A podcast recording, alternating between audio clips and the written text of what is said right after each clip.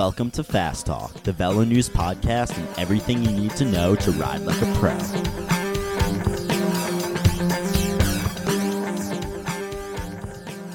Hello and welcome to Fast Talk. I'm your host, Chris Case, managing editor of Velo News, joined by Revenge of the Nerds aficionado, Coach Trevor Connor.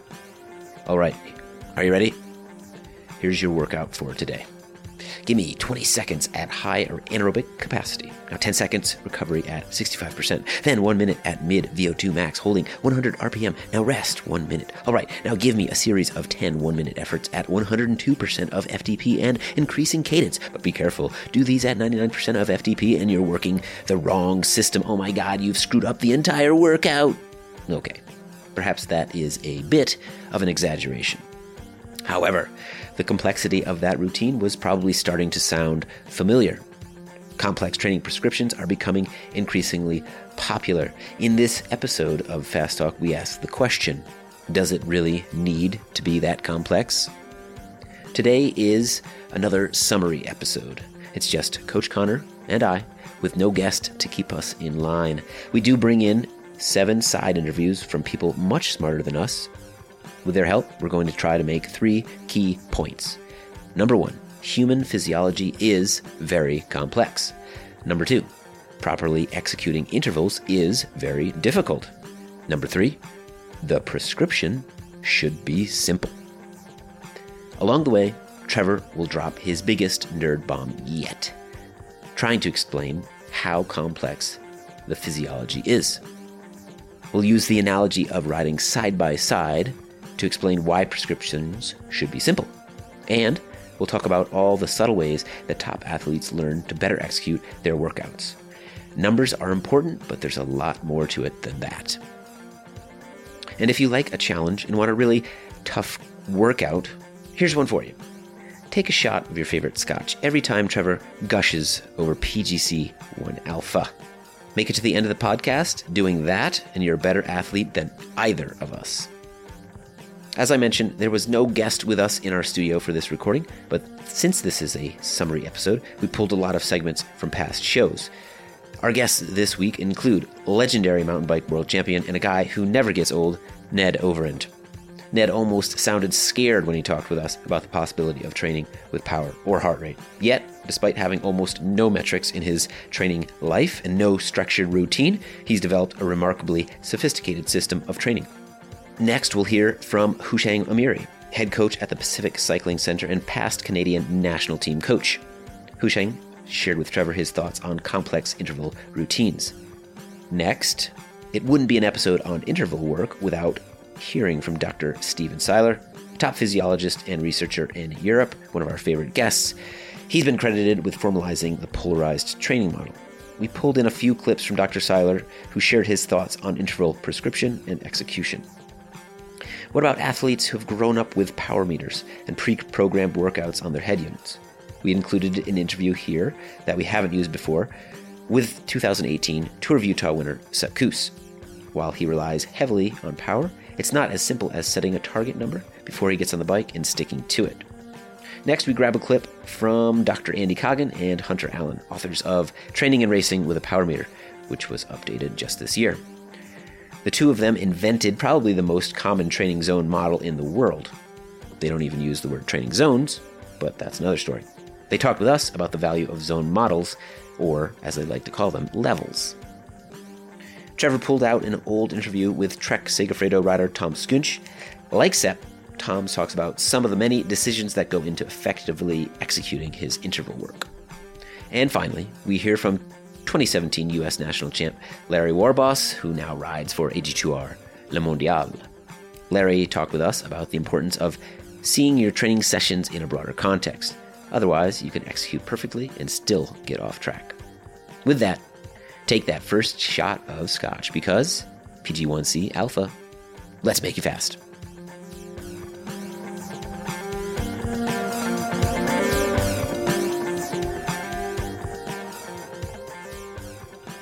This episode of Fast Talk is sponsored by Whoop. This was one of the really interesting things I remember learning about many years ago in one of my physiology classes. I wish I could find the details about this. But one of the things that made German cyclists back in the 80s absolutely dominant was apparently they had the athletes living with a team of doctors and physiologists. And quite literally, they would get up in the morning and go down and get a whole evaluation, and then they would be told, here's what you are able to do today. So it's just an assessment of how recovered they are, how mm-hmm. beat up they are. So they didn't just have a standard training plan that they had to follow no matter what. It was really customized to, to where they're at every day. And that gave them an edge. And what's really neat now is essentially with a, a product like Whoop, you kind of have that on your wrist. You're going to get up in the morning, it's going to give you an idea of how recovered you are, how good your sleep was. That's going to allow you to adjust your training. Yeah, it's pretty fascinating to think about all of the technology that has been reduced and slapped onto your wrist and gives you that feedback immediately, daily, and customized to you as as an athlete, as an individual. This is why I was born 20 years too early. When I when I was in my 20s, I love music. I'd have to carry around these giant things of CDs everywhere that I went that would fill half my car. Now I can fit it all on my phone. Same thing. Back then, you would have had to have a bunch of physiologists in the back of your car. Now you can just carry it on your wrist. Exactly. We've come a long way, Trevor. We, we have, and I am so old. Whoop is the performance tool that is changing the way people optimize their training and recovery. Whoop provides a wrist worn heart rate monitor that features detailed app based analytics and insights on recovery, strain, and sleep. Whoop tracks sleep quality and heart rate variability 100 times per second, 24 hours per day to help you know when your body is recovered or when it needs rest. You could also use the strap to track workouts and get strain scores to let you know how strenuous the training was on your body. Whoop helps you optimize your sleep based on how fatiguing your day was and tracks sleep performance with insights into sleep quality, stages of sleep, and consistency. To make things better, Whoop just released the new Whoop Strap 3.0, which includes a suite of new hardware and app features. The Whoop Strap 3.0 now has 5 day battery life, an improved strap, and live heart rate monitoring. A handful of new in app features, including the new Strain Coach, improve the way you track and plan your training and recovery. Whoop has provided an offer for Fast Talk listeners to get 15% off their purchase with the code FASTTALK. That's F A S T T A L K, so two T's, no space. Just go to whoop.com, that's W H O O P.com, and use the code FASTTALK at checkout to save 15% off and optimize the way you train.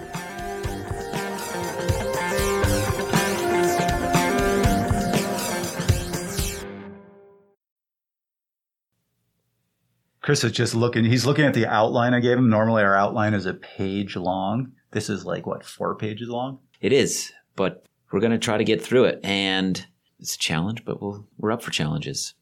Well, I hope you, our listeners, are ready for this one because this is uh, you're going to get some true Trevor nerd bombs on this one. Yeah, I'm going to try to limit those, but there'll be some. So today's episode is just Trevor and I. You've just got Coach Connor and Chris Case sitting around a table. It's like a fireside chat, you and me.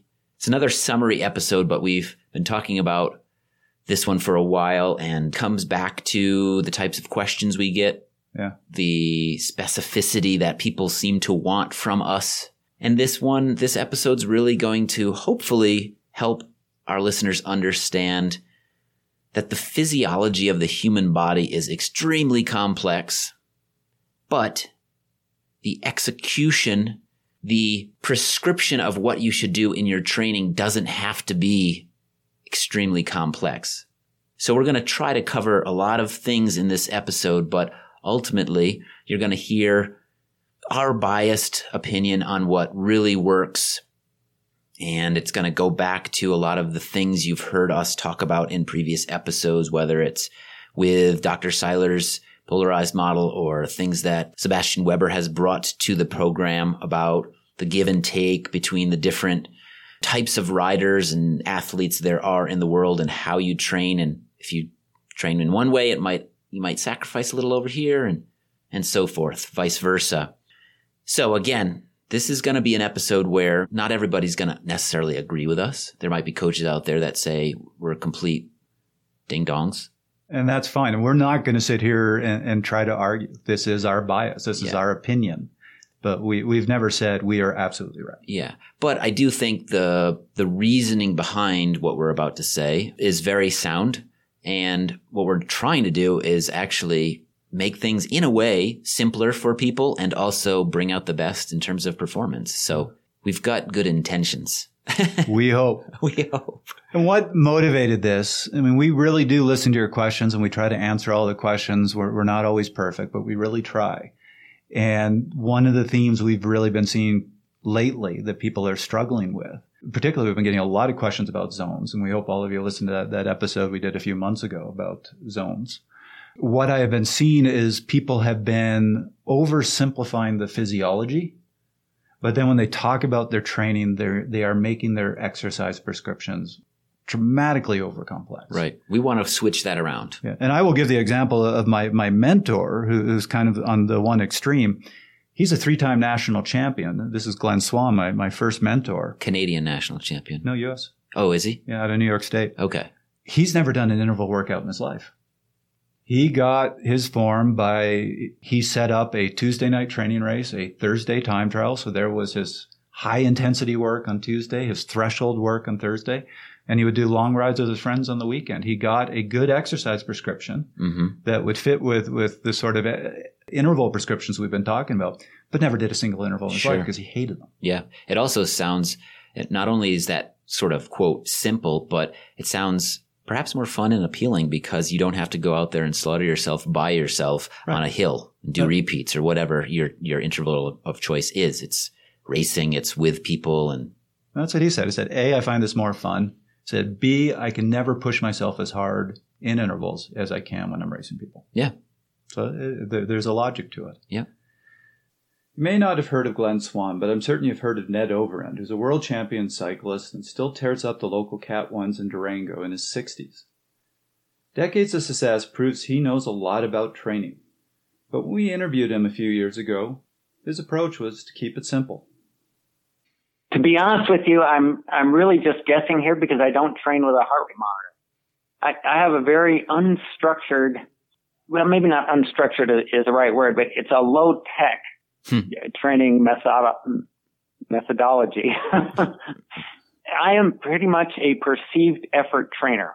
So when I go out and uh, do intervals, I'm doing based on my perceived effort over the length of the interval I'm doing and uh, and I use group rides and chasing Strava segments, hmm. you know, for either a PR or a, a KOM or a or a high finish on the Strava sh- segment as as my uh, kind of drive for interval training, and I don't use a a watt meter or a heart rate monitor.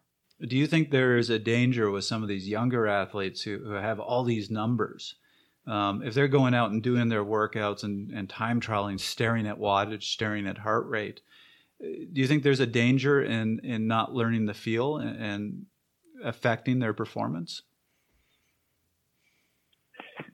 Yeah, I, I think that uh, in in the same way that when I'm doing a group ride, it pushes me harder than when I'm doing intervals myself, or it pushes me in a different way. And uh, I, I think that when you're in a race, if somebody, especially in a race, if somebody is looking at a at a watt meter or a heart rate monitor, uh, they're restricting themselves when they may be able to push themselves beyond kind of the numbers they've seen in training to whether it's make a break or or stay away from somebody or I think that if they put those kind of uh, parameters on themselves, that, that it may hinder the performance they're capable of. Let's get back to the show and talk about what is complex. The first part of this episode is going to be sort of Trevor. Biggest nerve bomb I've ever done. Well, hopefully it's not that. I'm going to try to keep. Oh, Trevor. Oh, no, no, no, no. Hopefully it is going to be the biggest nerd bomb I have ever done. This was planned. I was like, I didn't sleep last night. I was giddy. Oh boy. Oh boy. I'm in for a challenge because I'm going to try to keep you on track and keep you rolling. We got, I'm going to put you on the clock. How about that? Oh, instead boy. of, instead of one minute, I'm going to, I'm going to be generous. You've got five minutes to go through. What do we got here? 12, 13, maybe 15 different points that you want to make. Hey, it's probably 25. There, half of them are still in your head. So, so before the timer starts, what we're going to try to do here is show just how remarkably complex the physiology is. So, eh, to cover it in five minutes, you have to look at this as every single sentence I say we could do an episode or two just explaining that one sentence. And in some ways we have. We've done some episodes on some of this stuff. So when we can, we'll try to reference those episodes. Yep. But in the meantime, we're going to take the 10,000 foot view on what's going on. I got the stopwatch. Oh, God. Are you ready? Let's do this. Are you well hydrated? I am well hydrated. Hold on. I've got my tea. What kind? Uh, this is a gunpowder. Gunpowder tea. Good and bitter. All right. Well, on your mark, get set, go. Okay. So we are talking about the different ways in which we improve what's going on with your physiology. And let's start really simple. We have those three fiber types, your, your slow twitch, what are called your, your fast twitch 2A, your fast twitch 2B. When we've had Dr. Seiler in here and we've talked about the three zone model, it has been pointed out that in some ways that zone one is where you really work in the slow twitch when you move into zone two, that's where you start recruiting those 2A fibers. And once you're into zone three, that's where you're really hitting the two X's. Mm-hmm. Um, uh, your, your big anaerobic fibers. And so there is some argument that you just need to kind of target those fibers. So that's a really simple, nice way of looking at the, the physiology. Uh, and we could just leave it there. And, and we've used that sort of very simple way of looking at it to talk about a lot of our episodes. But even that starts to get a little more complex because when you go out and do a long ride. Even your slow twitch muscle fibers will fatigue, and they've shown that you start cycling through muscle fibers. So you could be going out at 150 watts, initially just using your slow twitch muscle fibers, but three hours in at right. 150 watts, you're starting to recruit some of those those anaerobic muscle fibers, some of those 2As and even some of the 2Xs. You also see over time transition in fiber types the the two A's are the what are called the big imitators because they can either act like a big anaerobic fiber or they can start acting like an oxidative fiber. The other key thing to remember is as you go up in intensity, it's not like all of a sudden now you're only using your your two X's. You continue to recruit all your muscle fibers. Mm-hmm. You just recruit more and more as you go up through intensity. What do we have time? You got three minutes oh, left. okay, was, so let's look at was, another thing that you're really trying to train. We've talked a lot about fat and carbohydrate metabolism. You're really trying to affect what fuels you've, you've used. And we've had people like Dr. Hawley on the show have said, if you don't have the carbohydrates, you can't do high intensity. And high intensity work relies on the carbohydrates. But as a cyclist, we really need to rely on fats for fuel because as far as a bike race is concerned, fat is unlimited. Carbohydrates are limited. Mm-hmm. And if you are really using those carbohydrates in a race, you're going to bonk fat utilization kind of follows a bell shaped curve. It has a peak, which is a little bit below right around threshold, and then it actually starts to decline.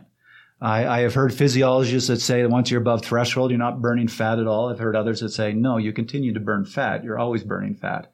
It's just now your, your ratio is completely different. You're burning a, a ton more carbohydrates. Mm-hmm. But the idea here is if you really want to hit, burn, improve that fat metabolism, it's not necessarily at the highest intensities. Right. If you want to improve, though, your ability to use carbohydrates for high intensity, you need to do high intensity work. That then gets us into this whole idea of lactate metabolism because you only produce lactate when you're, you're burning carbohydrates. And a big part of training with cycling is, is improving your ability to maintain lactate levels that's not just reducing how much lactate you produce, but actually improving how much you clear. Mm-hmm. Even when you're sitting on the couch, you are producing lactate. Right. You're just clearing it as quickly as you're producing it. Mm-hmm. That's why you can have a lactate steady state at many different intensities as long as it's holding steady. And I think we did an episode on this. We, we talked with Dr. Inigo San Millán about this, but there's a lot of research showing that actually the optimal point of clearance when your body is, you know, really, really clearing that lactate and, and improving that system is at 95% of your lactate threshold. So it's sub threshold of what people right. think of as sweet spot work. Yep. And that's why, you know, for time trialers, training that lactate clearance is critical. If you're doing a 40K TT, you can't build up lactate. And that's why when we had Sebastian Weber in here talking about how do you train a time trialist, he was saying, sub threshold, high, low cadence work. And we had a lot of people got kind of upset by that because they're like, but that's sweet spot. That's not threshold. It doesn't fit. But you have to look at what are the different systems we're trying to, to train. And right now we're talking about that lactate clearance. Next, we can talk about efficiency versus VO2 max. And You got Chris is- 20 seconds left. I, I have failed miserably. we haven't even hit the good stuff yet. I'm trying. I apologize. So we won't even touch on this one, but we could talk about improving efficiency versus VO2 max, which it is says here, let's not even go there yeah, because it's controversial. hmm There was one fascinating five-year study. Everybody, do you hear that? Yeah, You're yeah. done. Did I miss my Cut five you minutes? off. No, I'm, you're not. I'm going. We're continuing. There was a five year study that showed that some cyclists improved in efficiency over time, some improved in VO2 max, but you never saw somebody improve Right, in both, in both. Yep. which was fascinating. We will save that for another conversation. That was a conversation or a, a topic that came up in conversation with uh, Joe Friel, if I'm not mistaken, when it came to runners. yeah, Frank think we did talk yeah, about yeah, that. Yep. yeah. You've heard us talk a lot about PGC1 alpha. There are a ton of different pathways that affect our training, affect our, our body's ability to produce work both aerobically and aerobically. We didn't want to talk about all of them. hmm You know, I, I'm a geek, but we, we know our limits for the show. But you've heard us continuously talk about this PGC1 alpha pathway because, You have a tattoo of that on you on your forearm, don't you? yeah, probably. probably should get it. We picked that pathway because it's kind of this funnel. And it's been shown that it's the master regulator of endurance adaptations. And everything kind of goes through this pathway. So we're going to talk more about this in a minute. But in some ways, you know, we talk about what intensities should be going at. There is a bit of an argument of, well, does it really matter? Because it's all actually hitting the same pathway. And we'll, get to that. Mhm. My time is out. Last thing that you have to look at when you're talking about what you're doing with your training is autonomic stress and reactive oxygen species. I actually just wrote an article about this and we should probably do an episode on this. But when you do a lot of aerobic work, especially when you do high intensity, very fatiguing work, you produce a lot of, of ROS, reactive oxygen Mhm. species. And it has this interesting kind of bell shaped curve to it, or, or we were talking before, but I'm trying not to throw too many words out there, but hormesis, in that if you produce a certain amount of ROS, it actually promotes adaptations. It's, uh, you want to produce a certain amount. It's going to help your training. You produce too much and it actually shuts down your immune system and your body doesn't adapt and you start pushing towards burnout. Right. So that's another thing you have to look at is how much ROS am I producing?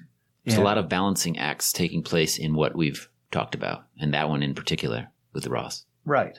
And the reason I just tried to get all that into five minutes and explain all that and probably confuse everybody, including myself and Chris, eh.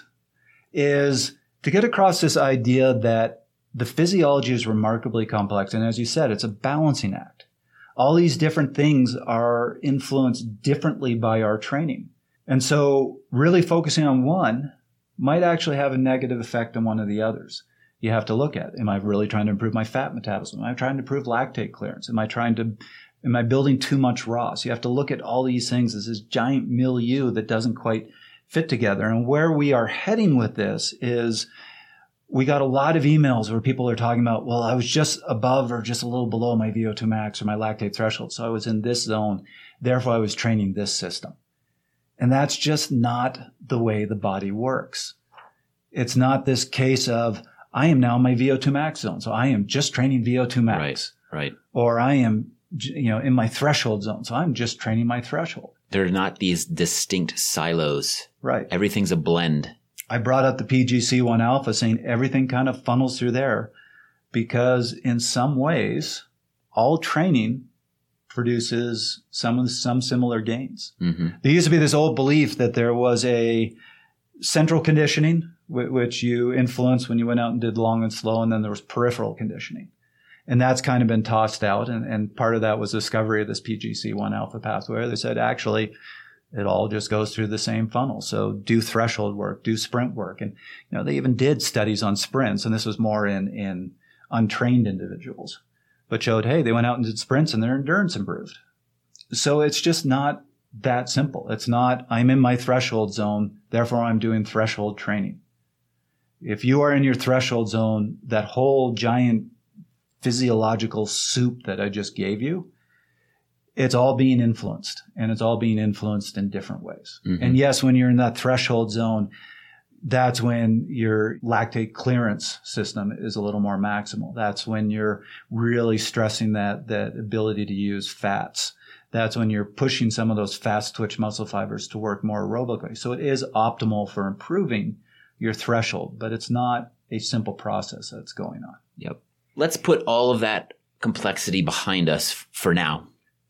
And because of that complexity of the human body and the physiology, it doesn't it mean that your prescription of what you're doing should actually be simple? Yeah, you would think when I'm explaining all that complexity, you would just kind of throw your hands up in the air and go, This is so ridiculously complex. I have no idea how to train. And, and what we want to get at with the rest of this podcast is now that you understand the physiology is remarkably complex, don't simplify it. Don't simplify it down to zones and, and this zone is just training this system. What's very counterintuitive is, and again, this is where we're getting into our bias. Mm-hmm.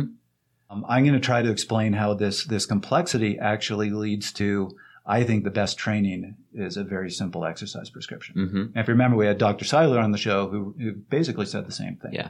And in your opinion, there's a keystone here. There's this PGC1 alpha pathway. Right. And because you can come at it from all these different directions and, and affect it in different ways, that is central to what you're about to get into. So let's take that whole physiological milieu that we just talked about, throw most of it out. We'll cover um, in more detail this whole reactive oxygen species and the, the training at 95% for better lactate clearance. Hopefully, we'll touch on that in future shows. Sure. Let's just kind of zero in on this PGC1 alpha. So I called it the funnel. Mm-hmm. Basically, it is the master regulator of all endurance work. And I'm going to tell you, I'm not going to go too much into the details of it, but there are two great reviews out there that really explain this by, by two titans in, in exercise physiology.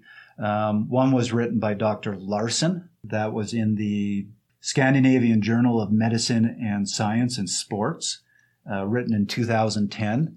And it's a great review where he talks about the importance of this PGC1 alpha pathway and then how to influence it. And Mhm. we'll, we'll actually go a little more into detail about what he says in his study. The other one was written by Doctors Coffey and Dr. John Hawley, who've had, had on the show in the past. And it's again a review that was written in 2007. Mm-hmm. And he really details this, the, the importance of this PGC1 alpha pathway and puts it up against the, the pathway that's really important for strength athletes who are looking for hypertrophy. That's a different pathway. And he does show that the, the pathway, the PGC1 alpha pathway for endurance training actually mutes the other one, Hmm. which is why if you go out and do a lot of endurance work, you're never going to look like Arnold Schwarzenegger. Mm-hmm. So- I can attest to that. going back to this pathway, so I've said it's kind of the master regulator, everything funnels through it. There is a little bit of truth to saying, who cares what you do? Go do sprint work, go do Tabatas, go do long, slow. It's all going to promote PGC1, at this, this pathway. So who cares? Do whatever you want to do.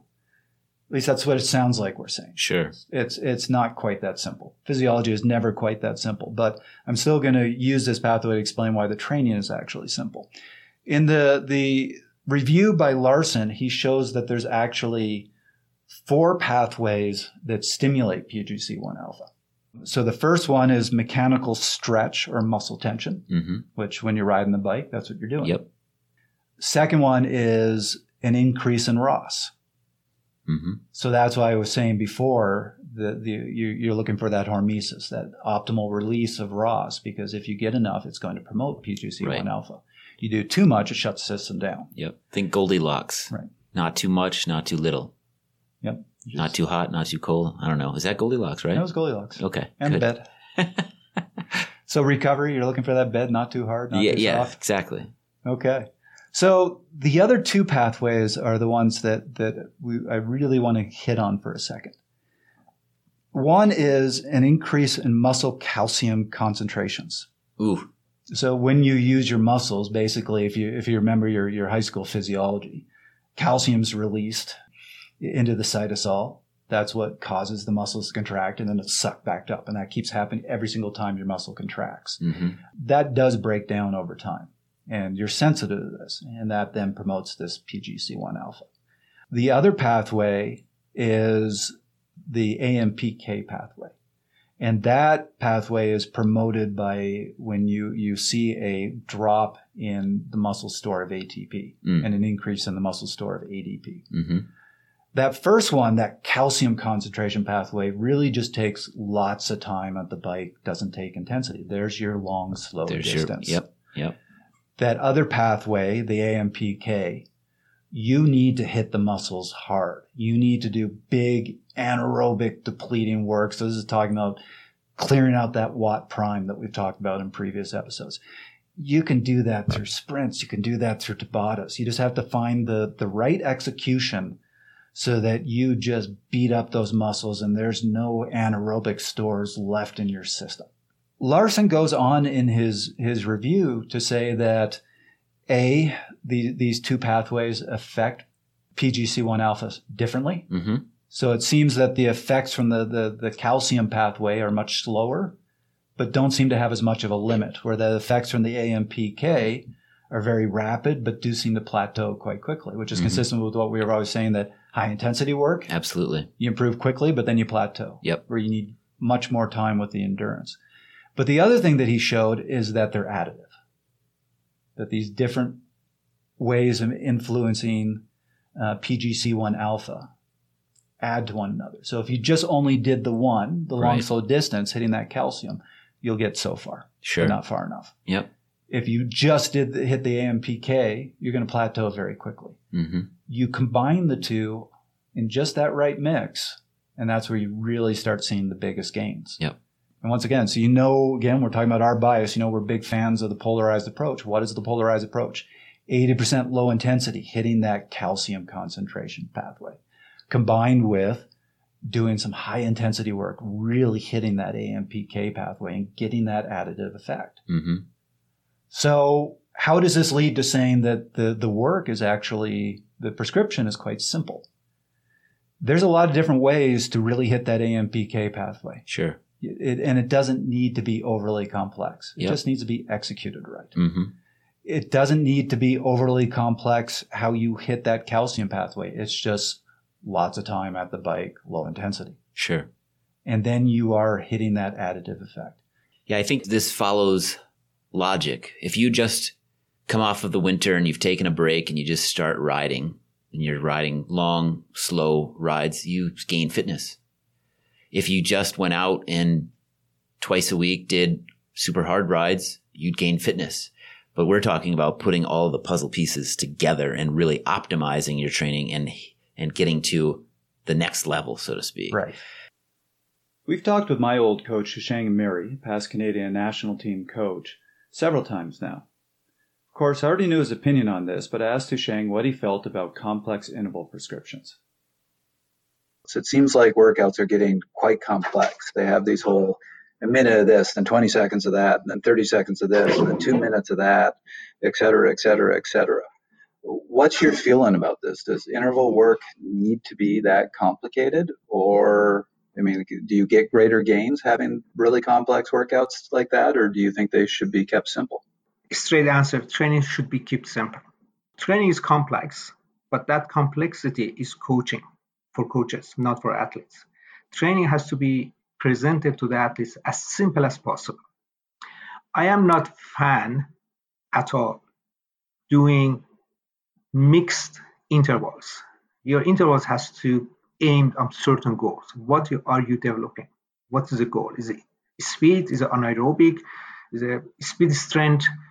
Whatever it is, there is no need to mix this, make it complicated to 10 seconds of it, of one minute, of certain watts, drop it to certain watts. By end of the day, you are working on one energy system. And if somebody comes and says, I'm gonna work on two energy system on this training session, is you training wrong. That's not gonna happen. You know, some somebody asked me if you, strength training helps you. I said strength training helps no matter what you do, even if you do it wrong. But if you do it correctly, you gain much faster in shorter period of time. So that's my feeling about those complicated intervals that's completely unnecessary. Let's get back to the show where I tried to give an analogy explaining why prescriptions should be simple. So, give us an example that really helps us eh, understand what you're talking about here. Okay, so yeah, let's step back because I've now done my giant nerd bomb.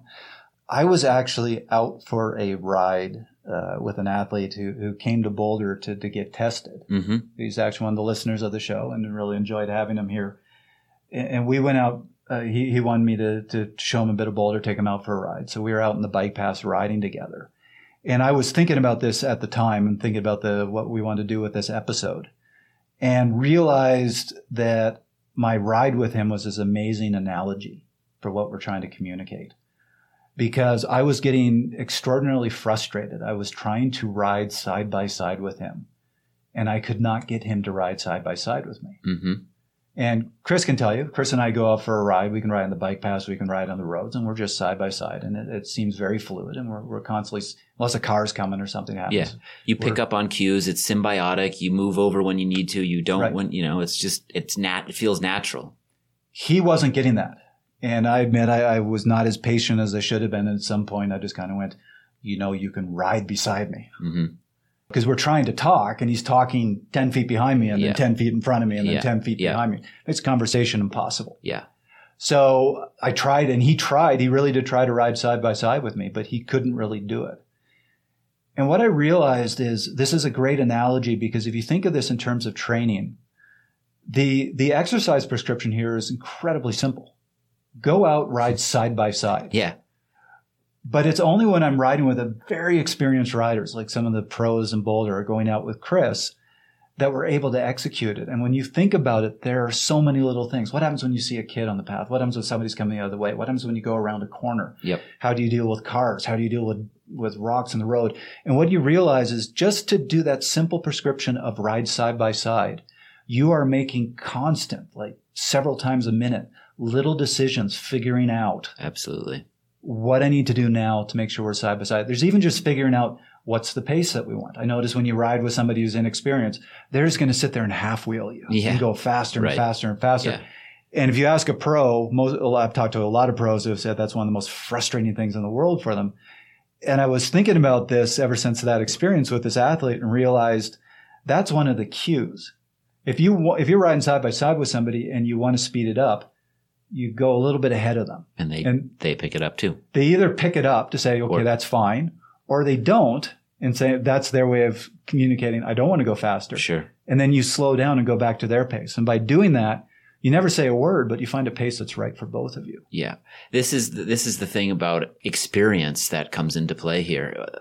You ask a pro what they're thinking about or what all the things that they're trying to process while doing this, they might not have uh, thought about it. It's just second nature to them. It's it's learned through experience and it just happens. Right. And But you you have no idea how much in the last two weeks I've been thinking about all the things that we do to ride side by side and realizing this is incredibly complex. Yeah, yeah. It's like a lot of behaviors, a lot of things that we do. You do it enough, you don't think about it. But the prescription there is simple. Ride side by side. hmm and it's remarkably hard to execute. Now imagine if Chris and I were going out and let's say we had this third fictitious person who coached us and said, what I want you to do is I want you to ride side by side for 45 seconds. And then I want Chris to half wheel for 30 seconds. Then I want you to ride 10 feet apart for another minute. Then I want you to pick up the pace and ride side by side for 15. Just Sure. Just, you know, you, you get the idea. This would be hopeless hmm and you would not have a good ride. And the, the likelihood of executing this in any effective, beneficial way is, is Even with great riders would be low. right. Yep. And this is, this is the analogy. And when I think about interval work, so when I'm talking about the complexity of the physiology, I'm thinking about in this analogy, that's all these little factors of the, the kid coming the other way, the bends in the road and cars and rocks on the road and all that sort of stuff. You're dealing with a, a, remarkably complex milieu of things on, on, on this path. The prescription is the ride side by side. That's like your exercise prescription. What is remarkably complex and where you should be focusing your energy is in the execution. And I don't think you can execute well when you have too complex a prescription. Mm-hmm. My bias. There's going to be coaches out there that are cringing right now saying, no, I want my pyramids and ramp ups and 30 seconds of this and 20 seconds of that. And look, if it works for you, Yeah, just my bias. sure. But to give you an example, one of my favorite workouts that I give a lot of my athletes is just simple five by five minute intervals, right at or just slightly below threshold with one minute recoveries. Mm-hmm. And when I get a, a new athlete, it usually takes about a season before I can actually get them to execute it right. And that is a remarkably simple prescription Mm-hmm. but I'm looking for a particular heart rate response. I'm looking for them to be consistent interval to interval where their, their average wattage is the same. I'm looking for them to be steady. Putting all that together, and it's not I, the prescription I give them is not a just ride at 310 watts. I, I tell them, here's what I want to see with your heart rate. Here's what I want to see with your power. Here's what I, the, the feel that I want to see. Mm-hmm. And it takes them a year with me constantly giving feedback to learn how to effectively execute a remarkably simple prescription. Mm-hmm.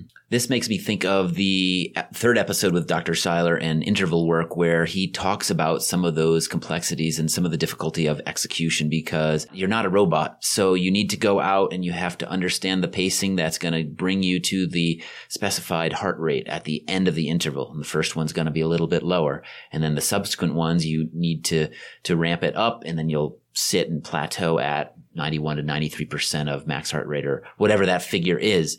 And of course, you could have gone out too hard. And if, if you're seeing that you're not able to sustain a particular level in a particular in, an, in one of the repetitions, then maybe you need to, to stop or, or back off. So there's a lot of nuance in there. And, and again, it comes back to that experience thing.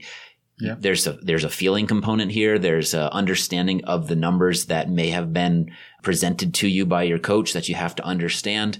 So yeah, th- that's, that gets into some of the complexity and, and that episode again with Dr. Seiler, a great one to listen to to understand a little bit more about the, uh, the execution and the difficulty of executing what we're talking about. We did a whole episode, episode number 75, with Dr. Stephen Seiler talking about intervals and why the prescription should be simple. So it's hard to pick a clip. Instead, here's a couple of his key messages. So if you tell somebody to go and do intervals at 88% of max heart rate, it's going to be different things for different people. What I'm kind of getting at here is trying to just find a simple number and say, do your interval work at this number, and, and that's going to have this particular training adaptation is actually a much harder thing to do than you'd think. Oh, yeah, I agree, and, and and that's kind of why our research has moved in the direction of is just to give athletes a basic prescription, and then let them solve the prescription, or, or kind of I've I've even in papers described it as as an equation. It's like giving someone an equation and say, all right, solve for x, and x in this case just becomes your average power for that interval session you solve the equation. I say, I want you to do four times eight minutes with two minute recovery. I want you to have the highest average power for the workout that you're able to maintain, a kind of a training max. So that's that's I've given them an equation and now they solve it. So that has kind of become our way of doing this in the laboratory. And I think it works out pretty well because if we give them the prescription, then yeah, then we don't have to, we're not really telling them, I want you to be at 91% of heart rate or I want you to be at four millimolar lactate. We're just saying solve the equation. But then what we find is that they tend to fall into uh, some kind of typical ranges for heart rate, for blood lactate, for perceived exertion, and so forth this might take us a little off track, but is there anything to replace experience to help athletes understand the feeling that you have when you're on the edge should go, you know, like you were saying, flex a little above or flex or bring it back down? Is there anything that replaces experience? No, I think uh, at least some experience. You know, what, what I I, I hope we can do with these these messages is that we can help people to get be on the right track with just the prescription itself and some basics. But then within that prescription, I think they need to do it that first time and maybe the second time and start to get a feeling for what is what's four times eight feel like and what do I where do I need to start what's the initial power and initial feeling and then and then guide you know go from there it's really important for me to say there's nothing magical about any of these and, and i'm not trying to sell one. Some would say well stephen sells the four times eight. That's his that's the Seiler intervals or whatever. No four times eight was one of the models we've used and it turned out seemed to result in good adaptation, but it maybe could have been seven times six, or you know, I'm you know, I'm saying? It. We think it's more to do with the total duration that we're prescribing that that actually is a constraining factor that help that we can use as, as coaches or you know to prescribe and help our athlete be where we want them to be. And, and then i need to back up now because we get so focused on the, the individual interval session that we forget the forest here. We get so focused on the tree that we forget the forest. And the forest is this. Let's let's say you train 5 times a week on average. Day week in, week out. So that's about 250 sessions per year if my math is right, plus minus. And let's say you do an 80 20 model where you say, yep, 20% of my sessions are going to be seriously hard. All right, then that's around 50 hit sessions each year. And now you may end up doing a few more than that, but a minimum typical re, uh, listeners are doing 50 to 100 hard sessions per season or per year as part of their training, right? So we, we have to think about is when we're prescribing this, we're trying to prescribe a, a an interval training prescription base that gives us the signals that we need over time over these hundred sessions that they may be without stressing more than necessary. So I always get back to this issue is is I want to create a signal. I, have got to live with some stress. Yes, we're going to stress the system big time, but we don't need to stress the system more than necessary. Then it becomes unsustainable this is about the big philosophy. This is the big picture. And, and sometimes we forget this because we get so focused on the individual details of the workout that maybe are not as important as we think. And we forget the big issue, which is hey, I need to make sure that these hundred hard workouts I do in a year have some, uh, there's a plan here and that there's a sustainability built into them so that I'm, pro- I'm progressing. Let's get back to the show.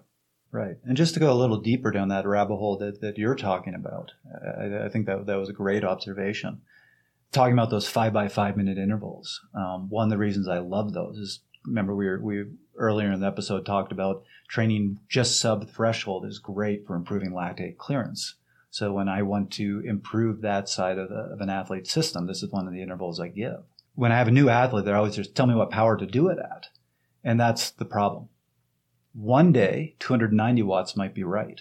Another day, 290 watts might be too high. Another mm-hmm. time, it might be too low. And I'll actually put this clip in, but we had that episode where we talked with Sepp Kuss about his training, and he says he goes out, he'll he he has a target power for a workout, but he'll see how the first interval feels, and then he adjusts. Mm-hmm. He says yep. some days power needs to be lower, some days the power needs to be higher, realizing that 290 watts might be the right one time, but it's not the right the next time. If you just go out and blindly do every interval at 290, you're not as optimally hitting what you're trying to hit. Yep. And, and Dr. Seiler mentioned the, you know, some days you might only be able to do three. Right. Some days you might be able to do five. So there's, there's not only the, the watts themselves, but the number of repetitions where you have that variability there and you, you can play with that to, to, to customize the workout on that day and, based on your sensations and, and the numbers. Sepp Kuss, 2018's winner of the Tour of Utah, has grown up with power and relies on it heavily. He talked with us about how he uses it and really got into the complexity of the execution. He told us he starts with a simple target zone or intensity, but then there's a lot of on the road decisions along the way.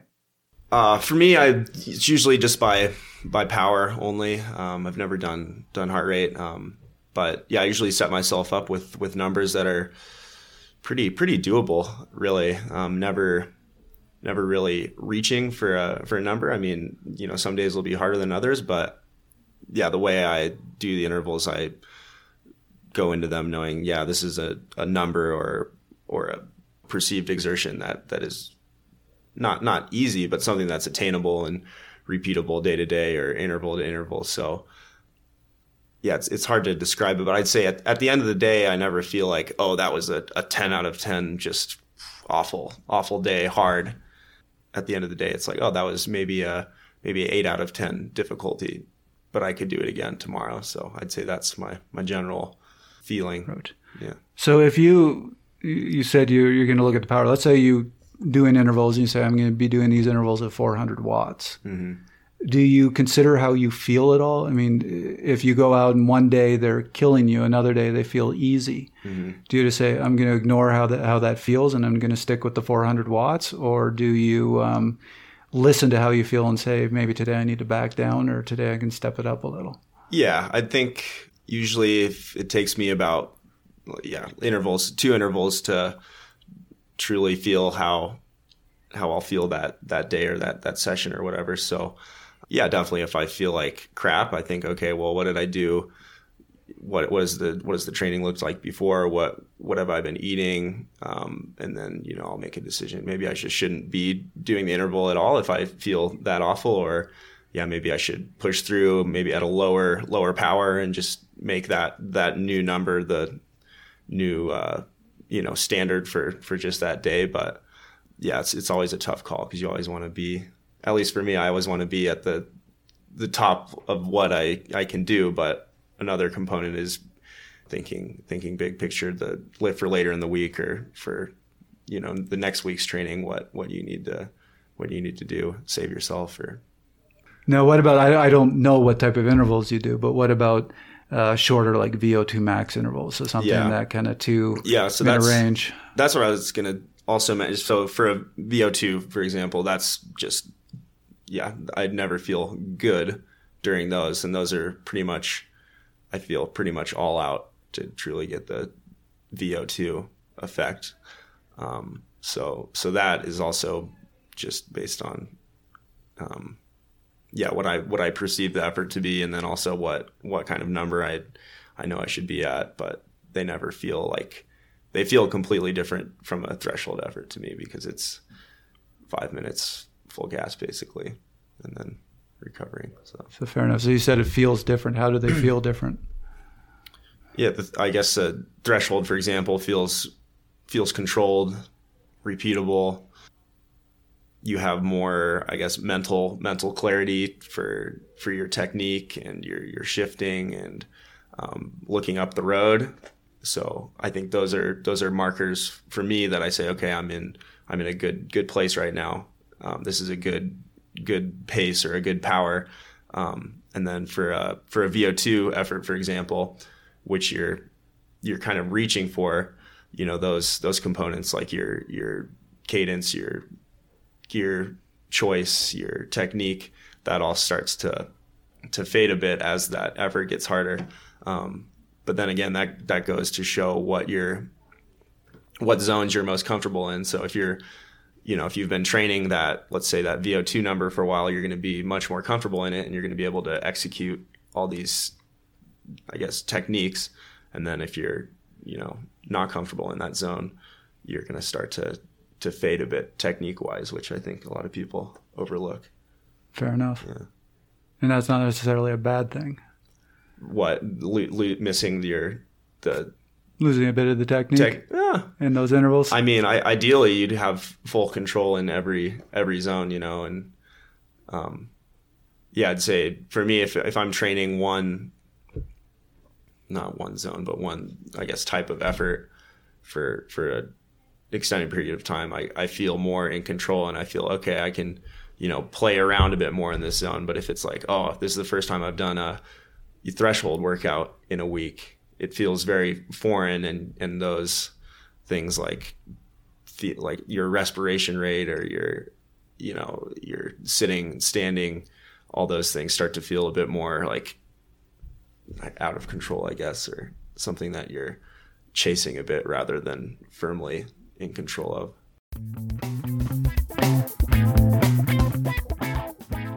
Whoop is the performance tool that is changing the way people optimize their training and recovery. Whoop provides a wrist worn heart rate monitor that features detailed app based analytics and insights on recovery, strain, and sleep. Whoop tracks sleep quality and heart rate variability 100 times per second, 24 hours per day to help you know when your body is recovered or when it needs rest. You can also use the strap to track workouts and get strain scores that let you know how strenuous the training was on your body. Whoop helps you optimize your sleep based on how fatiguing your day was and tracks sleep performance with insight into your sleep quality, stages of sleep, and consistency. To make things better, Whoop just released the new Whoop Strap 3.0, which includes a suite of new hardware and app features. The Whoop Strap 3.0 now has 5 day battery life, an improved strap, and live heart rate monitoring. A handful of new in app features, including the new Strain Coach, improve the way you track and plan your training and recovery. Whoop has provided an offer for Fast Talk listeners to get 15% off their purchase with the code FASTTALK. That's F A S T T A L K. Just go to whoop.com, that's W H O O P.com, and use code FASTTALK at checkout to save 15% off and optimize the way you train. So this is where the complexity of the milieu comes into affecting the execution. I don't think you can effectively execute just saying, I'm going to hit a, a, a, target wattage.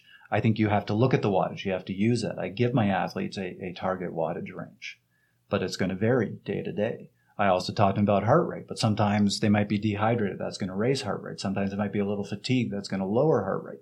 They need to know about those effects and knowing. I do those intervals all the time myself. Sometimes I do them and I can't break 165 beats per minute. Other times I do them and I'm already at 170 the, the first interval. Mm-hmm. But I know that the, it's uh, I've learned the feel, and ultimately feel is really critical. Yep. I know what they should feel like and just go, yeah, today my heart rate's a little low. Then I ask myself the question: Does that mean I'm too fatigued? and I shouldn't do them, or is that due to something else? And these are this goes back to that when you're riding side by side, you just have this natural instinct of Mm-hmm. here's what I do in this situation, here's what I do in that situation. And when I do these intervals, I'm not just blindly sitting there doing a wattage. I'm looking at my heart rate, I'm looking at my power, I'm looking at feel, I'm looking at what's been going on this week, how was my sleep last week, and all these different factors to finally say, here's about the right intensity for these intervals, or no, I'm not going to do these intervals today, or I'm just going to do three, or hell, I'm feeling great, I'm going to do six. Yep. That's the complexity. That's in the execution. And again, my strong bias is if you have this remarkably complex exercise prescription, and every time you go out to do intervals, you're doing a different exercise prescription, you don't have that wherewithal to be able to say, is this right? Is this wrong? Yep. I personally only have five, six types of intervals that I, that I go to because I've learned them really well and I know what they should feel like. Yep.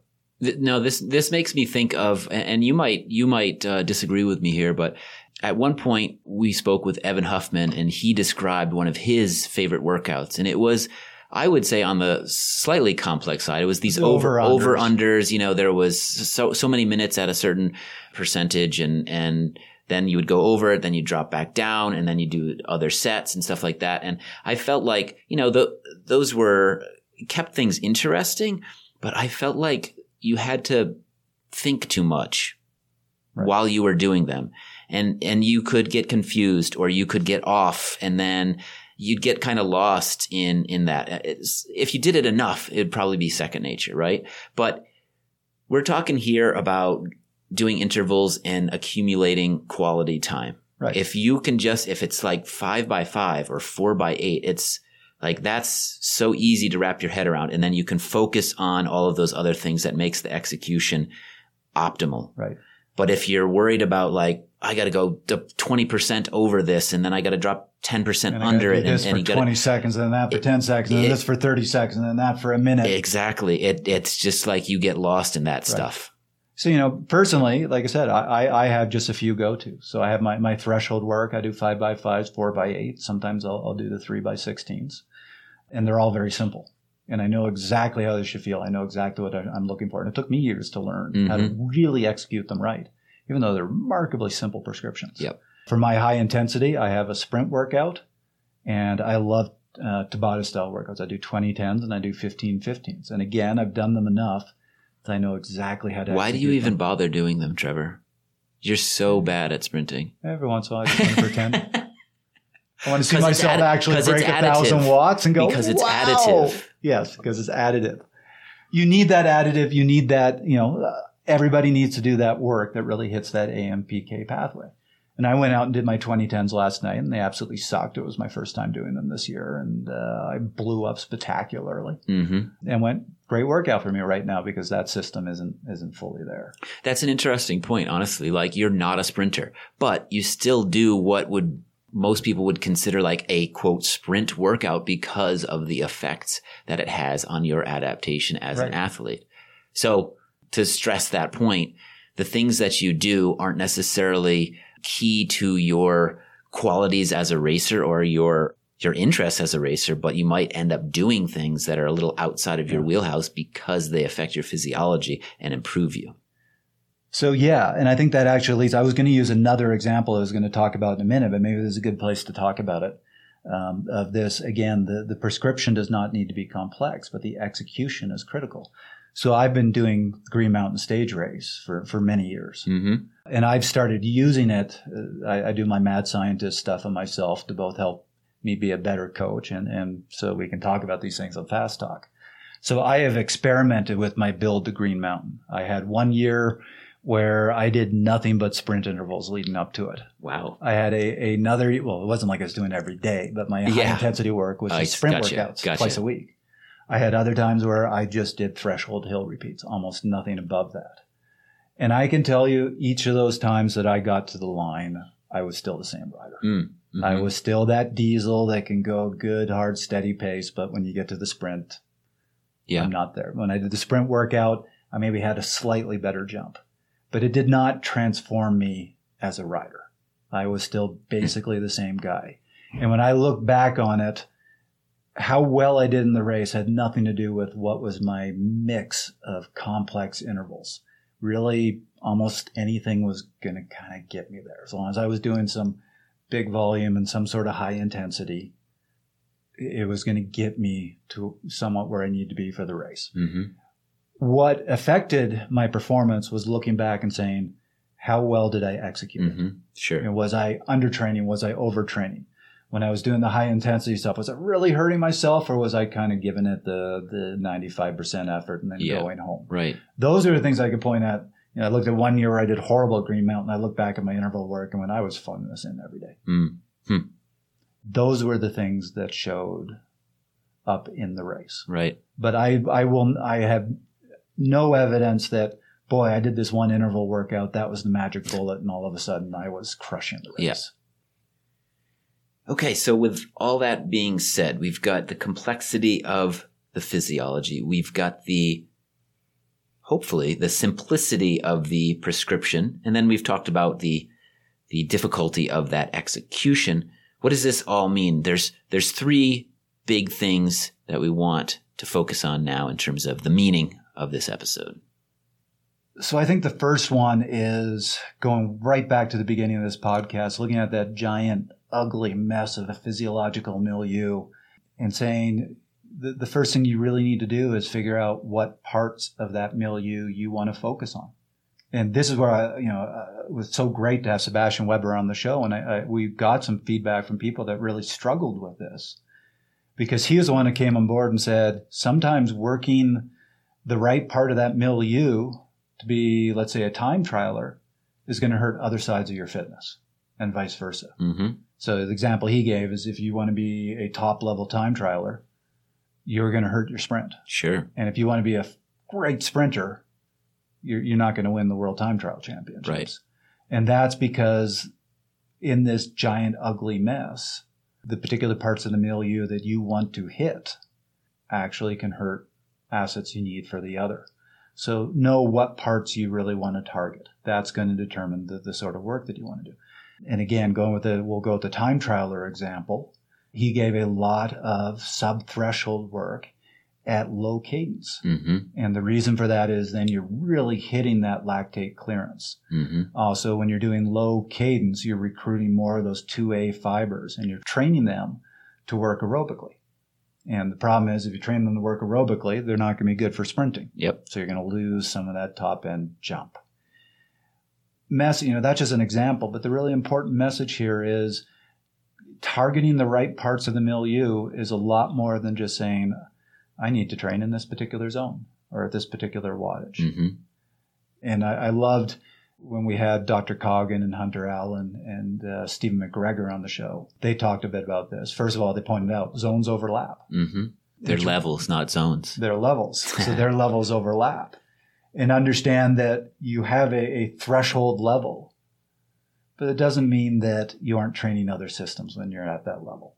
It also doesn't mean that you are only training your threshold when you're at threshold level. Right. Right. You, you have to think of it as more complex than that. Yep. Pretty much, unless you are absolute sprint or noodling at 90 watts, you, are going to get some improvements in that, that threshold fitness in, in, in most of those levels. It's just where do you optimally target? But it's beyond just zones. It's beyond just intensity. There's cadence, there's length, there's recovery. There's a whole bunch of other factors that make the execution remarkably complex but the prescription doesn't need to be complex. Yep. yep. We were lucky enough to talk with Dr. Andy Coggan and Hunter Allen about training zones. They invented possibly the most common zone model in existence. But as you see, they believe our physiology is more of a continuum, and these training zones are really more of a standardization or a communication tool. And there's nothing really magical about each zone. In fact, they even hate the term zones. Now, if you're dealing with one athlete or if you're dealing with six athletes, yes, I could sit there and tell athlete A, go out today and hold between 210 and 240 watts for six hours. And I could tell athlete B, you do 270 to, you know, 325 or whatever. But if you're dealing with more than six athletes, you need some systematic approach in order to aid in communication to standardize things. And that's really what this is all about. I mean, Hunter used the word clarity it's a it's a system to standardize communication. Uh, with the recognition, of course, that physiological responses occur on a continuum, physiological adaptations are a result of that continuum. Nonetheless, you know, humans have difficulty dealing with shades of gray, so we paint it as a bit more black and white, and we say, yeah, there are seven training levels, uh, because it's a way of aiding in communication, especially with dealing with large numbers of individuals. But anyone who thinks that there's magic in training at a particular intensity, uh, you know, just doesn't understand. Well, first, they don't understand how the body responds to exercise, but they also don't understand what, uh, you know, Hunter and I, and then what Steve joined in, have been trying to educate people about for the past two decades. Again, I come back to they're called levels and not zones for a reason. They've always been called levels. and I've, I've railed, I've, railed, against this. You know, if you're not as uh, been around as long as I have, you may not remember the era in which people were discouraged from going too hard in the off season because they will, you know, blow up their capillaries. Hmm. And you go out and ride. You go, yeah, snicker, snicker. I hear you, Steve. And you go out and ride with friends. They'd be adamant. It's like, no, I have to, you know, get off my bike and walk up this hill because I'll blow up my capillaries. Uh, you know that's ridiculous that's not how people ride bikes in the real world so if you overly constrain somebody's power output because of the way you're prescribing training all you're doing is making the training less specific go back to the original system that i put out there back in 2001 now um, it refers to the average power either for the uh, interval, if you're talking about interval type work, or it refers to the average power for the entire workout, if you were talking about you know, just a steady state endurance ride. Or if it's something like a tempo session, well, you know, you warm up and you cool down, but you focus on what was the average power over the hour and a half in the middle.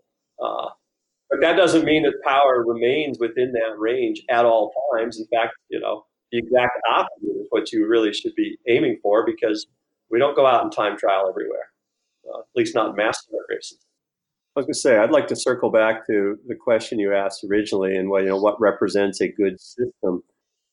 Uh, I'll presage another question I know that you wanted to address, and that is what you use as your anchor point. So I would up front say it makes perfect sense from a physiological perspective that your anchor point has to be your metabolic fitness. But with that said, one of the issues that I had to take into consideration with the original levels was, you know, what is the right number? recognizing that it's all shades of gray and that subdividing things into ranges or regions or zones or levels or whatever you want to call them uh, is simply a mental convenience. Well, how far do you go? If you set up 15 different levels, that better reflects the continuum but it's rather unwieldy. Uh, on the other hand, if you have a three zone system and you're an advocate of polarized training, well, uh, if you think you're never going to train in zone two and that everything should be you know 65% of VO2 max and below or really hard, well, then three zones might be sufficient because it serves the needs of your, I'll call it bias as to how people should train. I was trying to develop something that was flexible enough that it could be used by any coach, regardless of their philosophy about how people should train. I was trying to be agnostic with respect to training uh, philosophy and also trying to think about, well, how complex can it be? How simple should it be? And ultimately, I decided seven was the magic number. It's a prime number, by the way. uh, uh, I could have been right. I could have been wrong, but that's what I settled on because it seemed to me that that was the minimum number that were that was needed to really capture the way people actually do train, and that you could then classify various workouts, and they would all, all or almost all, fall into one of these seven uh, levels. Let's get back to the show and quickly talk about another approach: race-specific training. So, Trevor, you've been talking a lot about this physiological milieu going on. What about specificity? Where does that come into play? Yeah, we've certainly had some people come on the show have really talked about your training needs to be very specific to your event. I'm a little more in the camp of, of train the engine, build a big engine, and then let the engine figure out how to handle the race. But I do think there is a, a place for specificity. And I will say, if you're looking at that physiological milieu and, and feeling overwhelmed and trying to figure out what parts of it do I want to hit. Well, an easy way to answer that is to look at what's my target race this year. My target race has a five minute climb that's going to be selective. So I'm going to focus on doing five minute climb work because I know that's going to hit the same parts of the milieu that I need for my target race. Mm-hmm. So in some ways, specificity can help you pick exactly what you want to target, Mhm. which can be beneficial. Well, that leads us right to your your second point, which we've we've talked about Right. already, but let's get really to the point. Keep the prescription simple, focus on execution. And you gave your example of how, how you changed things for Green Mountain stage race and, and you came at it from many different directions and ended up virtually in the same place. Same place. But my fitness, I could really look back and say, when did I execute the plan well? I had better fitness. When Yep. I executed the plan not so well, Yep. fitness wasn't as good. So again, this is a bit of an oversimplification of, of the science. But remember those four pathways that promote PGC1 alpha, particularly the, that calcium release and the AMPK pathway. You want to just really focus on optimally hitting both of those in, in a good mix. And hitting that AMPK pathway, as we said before, that is just really depleting that, that anaerobic energy store. Hitting that calcium pathway, it's just getting that volume, getting that time on the bike. The other thing that I'm going to say with this is because execution is so important. And again, my bias, I don't think it's beneficial to do a different workout every single time. Sure. I am a big fan of pick a workout that's going to target what you want to target. Really focus on the execution and do it for four to six weeks, especially because that's first time you do it. It's probably going to take you four to six weeks to figure out how to execute it right. hmm Yeah, then- no, it, that that repetition in, in succession is really going to help you dial in things, learn um, how, how how to execute in a better way. It's kind of like when we record a lot of podcasts in a given time. We by the eighth episode in a given week, we're like, man, we're really good at this. Right. And then we'll take a break and we'll come back and we're like, God, Boy, we, we suck. so What's actually going on is by the eighth episode, we're so tired, we're deluding ourselves into thinking we're that's good. that's probably more like and then it. we come back with a fresh mind and go, boy, we're awful. So we our apologies. Um, we're completely inconsistent in how we record. So if there are any duds out there, we we you know sincerest apologies. But going back, we've interviewed a lot of pros, and many of those pros actually have very simple workouts. But when they talk about the complexity of their workout, they're talking about the execution. They're talking about those second by second decisions that actually somewhat come naturally uh, because they are so experienced.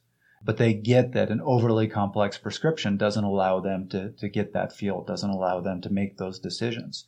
And they also, most of them that we've talked to, use a mix of heart rate, power, and RPE. I can tell you personally, I've been training for so many years, I have not calculated my training zones or levels or whatever you want to call them. I haven't calculated them in years because I know exactly what, every single workout I do, I know exactly what it should feel like. Mm-hmm. I don't use anything anymore. I guess I, I, I do have feelings, Trevor. I use them sometimes. It's your coach. I don't care about your feelings. Keep those to yourself. I can't, you know, all that, that, that field with the description and the notes. I put, I put a lot of time into that. Remember that ad, uh, would end with an insult too? You know, you wanted that. You were craving that. Yes, that's true. That's true. Okay. Moving on. Sorry, Chris. I will be more attentive to your feelings in the future. Thank you. I need that. Okay, so now that uh, we did our little psychotherapy session, let's get back to the topic on hand. Other things to factor into that execution and making sure the execution is really good is making sure are you ready for the intervals? That goes back to what we were talking about about the getting producing the right amount of ROS but not too much. How do you know? There, there's a bunch of feel factors. Um, there, there's tools. So we just talked about Whoop. Yep. That's going to help you. It's going to give you some indicators. So that's using heart rate variability, which does show recovery levels. Mm-hmm. Um, a lot of it is feel. One of the things I look for with my athletes, if they go out to execute the intervals and they can't hit the wattage, turn around and go home. Yeah. I always give them a, here's what you have to hit. And you could be two intervals in. If you aren't able to hit this anymore, you're done. Yeah. And again, that's another argument for keeping the prescription simple because if you're all over the map, you don't know if you're hitting the interval, the wattage or not. If I go out and do five by five minute intervals, even though I don't give myself zones, I watch where my wattage is every time I do it. And if I did it one week at 330 and then a couple days, you know, or if I'm consistently doing it 330 and then a couple days later, I get on the bike, I try to do it, the legs feel bad, I can barely break 300. I go, I'm not ready. Mm-hmm. I'm not recovered. And I pull the plug. I will also mention a previous episode that we did. We like to pitch those episodes so you can refer back to them. We did an episode entirely on recovery and, and some of the, the cool things that we heard from, from specialists there was that some of these questionnaires that you do on a daily basis or regularly and frequently also give you a, a great sense of, of how recovered you are, what condition you are, and they have to do with your mood, a lot of them. So that, that was interesting to, to learn that. Yeah, so there's a, a, scale called the POMS, which some athletes will do almost every day. And it actually is pretty good at showing where you're at mm-hmm. um, and whether you need recovery or whether you're, you're, you're, you're ready to be training. Yep. And sometimes when my athletes, when I'm worried they're pushing burnout, I tell them to take the POMS. Yeah. One thing we hope you don't think we're saying is that power is useless. Not at all.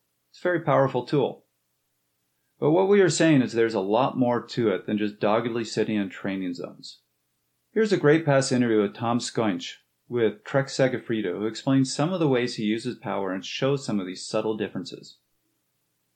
So that also depends on the type of interval, just because the sustained efforts, the long ones that you keep on going forever, it's very important to keep an eye on that number and not go over just because as soon as you go over, your body turns to a different kind of intensity and builds lactic acid and you won't be able to sustain it. Whereas if you have shorter intervals, which are like two minutes, five minutes, then it's not necessarily about the actual power number, but it is in that regard. As soon as you go for, too far down, it's not worth doing it. But sometimes it's the higher you go, the better. Where, but at the same time, not for me. I never, I, I'm, I'm almost never going flat out in training just because I, ha- I like to keep my race legs for the races and, uh, just doing those, uh, intervals at a specific power number, like saves your legs a little bit and doesn't let you go too far into the red. Like if you, if you, even if you're trying to do like five minute intervals and you do the first one too hard, the last one is not going to be anywhere near as good. And you're just going to be well it's not it's not going to be worth doing the fifth one right. or sixth one or whatever let's quickly go back to our interview with ned overend we talked with him about how he executes his training Notice that while he doesn't use numbers or complex intervals, he literally just uses climbs at different lengths. He really struggles in this interview to explain some of the complexity behind the execution. What I'll do is uh, I'll have a loop planned. Generally, maybe I'll ride out the valley to uh, get into some climbs, and then there'll be a, a, a series of rolling up and down climbs, which I will plan to go hard on. And and I know the segments right on Strava, so I I uh, I'll pace myself for those certain segments to uh, to try and get a, a fast time on them. When I go out and do that, it it's not set in stone because uh, and it's really just kind of a feeling I have in my legs. I'll warm up, I'll start doing the segments, and if I can feel in my legs like whether they're loading up with lactic acid, and okay, that's probably the wrong term. Already, I've I've uh, recently read that, that that's probably not the right description of it. But my legs will feel heavy, and I won't be able to uh, turn over the gear that I'm I'm looking for, and I, I know the speeds and and just the the feeling my body has when uh, when it's rested. Then I'll skip doing intervals, do a recovery ride, and uh, wait to do intervals on a day when I'm when I'm better recovered are there particular feels in your body that you say, okay, that's a danger sign or that's a red flag? It, I'm trying to describe the the fatigue that I feel when um, I'm trying to uh, do an effort and I'm not capable of it. And and one thing I have to do is that sometimes your body has to to wake up, right? So if you're just starting one effort and and you don't you're feeling fatigue, sometimes you need more of an opener before you can get to the point, you know, where you can do a quality interval. And uh, I guess I'm not describing exactly what that feeling is so well, but it's it's just the uh, it's the lack of power in my legs to to accomplish the uh, the effort. Obviously, I'm struggling to describe that feeling. I mean, I understand what you're trying to say. It is tricky to to say. It's like this feeling of sluggishness or a feeling of just that lack of snap or power that you mentioned. Um, in terms of what it actually feels like in your leg, mm, I don't. Yeah, it's if you had a a. It's like cutting the peak off of them. If if if what if your optimal performance is the Matterhorn, the day when you go out there and you don't feel so great, it's like somebody chopped the tip of the Matterhorn off. Is that that's my that's my way of describing that that lack. Of, yeah, and it's it's it's a fatigue that I'm I'm feeling in my legs, and I'm not going to call it necessarily a burning because it's almost because I don't get to the point where my legs are burning. It's where I'm attempting to to uh, put in an effort, and you know, I feel that uh, like my respiration increases, right? I'm breathing harder, and uh, and I can't actually get to that point where I can make my legs burn. But I'm feeling it as as kind of a general fatigue. So I breathe harder, but I'm I'm not getting that burning in my legs from from being able to uh, tax them strong enough, if you know what I mean. So that begs a question: when you're doing some sort of structured work, like you're doing, let's say, thresholds on, on some of the climbs. How do you pace yourself? It's from knowing the segments and then basically feeling in my legs, not going too hard, you know, in, until I can know that the end of the segment is coming, or pacing myself throughout the segment based on on knowing uh, how far the segment is, or roughly how long, and then not going, I don't know, anaerobic is, is not the, necessarily the right term, but not using too much energy to, uh, where I know that I will, you know, end up being fatigued and having to slow down before the end of the segment. So really just, uh, it, it's basing it on the, the feel of my body, which I'm not really describing that well, but I know it well enough based on and this this is more of a fatigue I feel in my legs than actually in as far as increased respiration. Right. Over the, the course of the segments, and the segments are you know anywhere from you know, a minute to a half an hour. So it's kind of just pace learned over, you know, 20, 30 years of, of training. So that's what I was going to ask is how you, you learn. So it sounds like you just have this innate sense of, um, okay, this is a 10 minute climb and I know about how hard to go to, to last 10 minutes, or this is a 30 minute climb. I know about how hard to go for that. And that was going to be my question is how did you learn what that intensity is? And is it just trial and error of years until you, you got a feel for it? Yeah, I would say it's trial and error. It's knowing, you know, the feel in my leg and, and the, the building up of fatigue as far as how long it can last over the specific climb right? Okay. Because, uh, you know, it could be an undulating climb and then, you know, there's a certain amount of recovery so you can, you can bury yourself a little harder if you know that the climb is going to flatten out, and you'll get a little bit of recovery.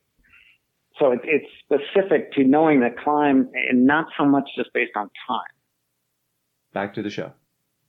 All right. Well, the third point that I know you want to make is a very critical one. And this is, again, having, having worked with you as a, as my coach, I know that it's not these specific sessions that you're, you're obviously you want execution in a specific session, session to be, it, it is critical, but you also want the athlete to have a, a greater understanding of the context in which that session falls. And we're talking here about blocks and perhaps several weeks of, of training and work that you do that um, lead to the additive effects, the adaptations that we're looking for. And that is a, a critical piece of this puzzle.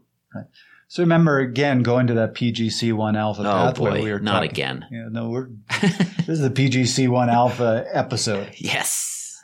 That, that that was oh I was so excited when I realized that's what this episode is about. really think you should get a tattoo of that on your somewhere on your body where people can see it and be like, "Wow, is that what is that?" Should I be that- like the triathletes who get the, the Iron Man tattoo on their ankle? I'm going to PGC one alpha tattoo. Absolutely, There. I think that would be great. It'd be such a conversation starter. No, or conversation ender. That would Maybe. make sure that nobody ever rode beside me in Peloton ever again. Maybe you should get a kit that just has PG1C, PG, sorry, PGC one alpha We'll make it. the team. That, Yeah. That's going to be the team name. The team. presented by presented what? by, presented by ROS. Ooh, I like it. That's our team. Presented by Hormesis. okay. Again, let's move on to this Let's- critical third let- conclusion. Let's please move on. So remember, there is an additive effect. You want to hit multiple pathways that all promote it, and then you're going to get greater training gains. That's that's the simplification of what we're talking about. And like I said, if you want the details, go read that great review by Larson. So no one workout is the magic bullet. That's what we're trying to get across. It's in the execution, and on top of just executing each workout correctly, there is the how does it all come together? Getting that right mix to get that added effect. And again, this goes back to why we're such fans of, of the polarized approach because polarized approach really hits both that AMPK pathway and that calcium buildup pathway and theoretically has this big additive effect. So you need to look in terms of the week. And Chris can tell you when I coach him, I talk about the week. hmm And I always say the, the week and what you're trying to accomplish in the week is more important than any particular workout. You go out to do that workout and the legs aren't there, you're not recovered, go home. We'll map out the week again to still accomplish the purpose of the week, but it's how that week comes together. And we've heard a lot of pros say this to us. How do you map it out? How do you put weeks together? Personally, I love the do your high intensity when you're fresh, then do your volume when the legs are a little more fatigued. So I like training in the two, three day blocks. Mhm. There's also the, the building over three weeks and then trying to have a recovery week. Yep. These are the things that are, are really going to help improve you. But it's looking for that additive effect. It's looking at that balance of ROS and recovery or ROS buildup and recovery. So you really need to look at how everything fits together. And that was when I was talking about Green Mountain. That's really where I saw I was arriving ready to race or I wasn't arriving ready to race. It's how well I executed the Yeah. weeks. And again, just my personal bias, but I think when you look at the particular workouts, the, the execution doesn't need to be complex. Just find a good interval workout that you know you can execute well that's going to hit the right part of that physiological milieu that you want to hit. Mm-hmm. And then it's how these different workouts, simple workouts, all come together in the week. That's where you find the magic. Yeah. I, I, I feel like we talked with Dr. Seiler about that, where mixing up the different types of intervals you did actually, it wasn't statistically significant perhaps, but they saw that the more consistent you were, the better the gains. So that. In, in his interval study, they had three groups. So when they were looking at periodization, they had one group that did four by fours, then four by eights. Each time was four, for four weeks. So they did the four by fours and then four by eights and then four by sixteens. Another group did four by sixteens, then four by eights, and then four by fours. And a third group was every time you go to do your interval work, just pick one at pick random. One, yep. And they found very similar gains between the what was called the increasing and the decreasing groups. And while it wasn't statistically significant, but that's because they had low numbers, is my guess. They saw slightly lower gains in the group that just mixed it up. Mm-hmm. And he even says in the study, it's because since they were always mixing it up, he didn't feel they were able to execute as well. They didn't nail it. Right. Yep. Chris and I had a great talk with 2017 U.S. national champion Larry Warbasse about numbers and training. Well, Larry talked with us about how to effectively use power and heart rate. What he said he learned over the years is that it has to fit into a broader picture. Otherwise, even if your individual sessions are going well, you may be off track. The other week, I uh, I sent a message to my trainer that I work with at IM, who is a really smart young German guy who now now he's a trainer at Giant. You know, some of his athletes had been riding really well. I knew that he coached uh, one girl, and I said, "Hey, you know, I just want to say congratulations. I saw, you know, your your athlete was doing really well." And uh, he said, "Oh, thanks. Actually, you know, a lot of my athletes have been doing well." And he said uh, he sort of like changed his philosophy a bit, whereas before when he was working with us, he was saying, you know, he, he took sort of more of a backseat approach and, you know, he'd give us the training and he'd look at our training and everything like that, but that was kind of it. And he said now he's, I guess, a lot more holistic. So he, he's talking to his riders a lot more and, um, you know, he speaks with them all the time. And then, so he had one athlete who said, okay, I guess she wrote on whatever the software they were using for training, like, oh, I was, uh, you know, it was her recovery day and she said, Oh, sorry, I had to go a little harder because I was on the bike path and all these people were in the way and I had to slow down and then I had to get back in time for my massage and, you know, like this, that, the other thing. And, you know, I was kind of like, blah, blah, blah. And, and, you know, he said he, he read it and then he, he called her and he said, look, like, uh, uh, I just read your, you know, your comments and I want to ask you, does, does that sound like recovery to you? And she was like, uh, no. And he's like, to me, that sounds like stress. So that's great. You're getting massage. That's great. You're going on a recovery ride. But if the massage and the recovery ride are making you more stressed and mentally fatigued than just doing nothing, he's like, I don't care if you ride your bike then. He said, the goal is recovery. So whatever it takes to recover mentally and physically, that's what you need to do. So he said, you know, if you have a recovery day, your goal is recovery not not the not the one hour spin. The goal of the day is recovery, and whatever that means to you is what you need to do. And the same goes for a training day. You know, your goal on that day is to achieve your training.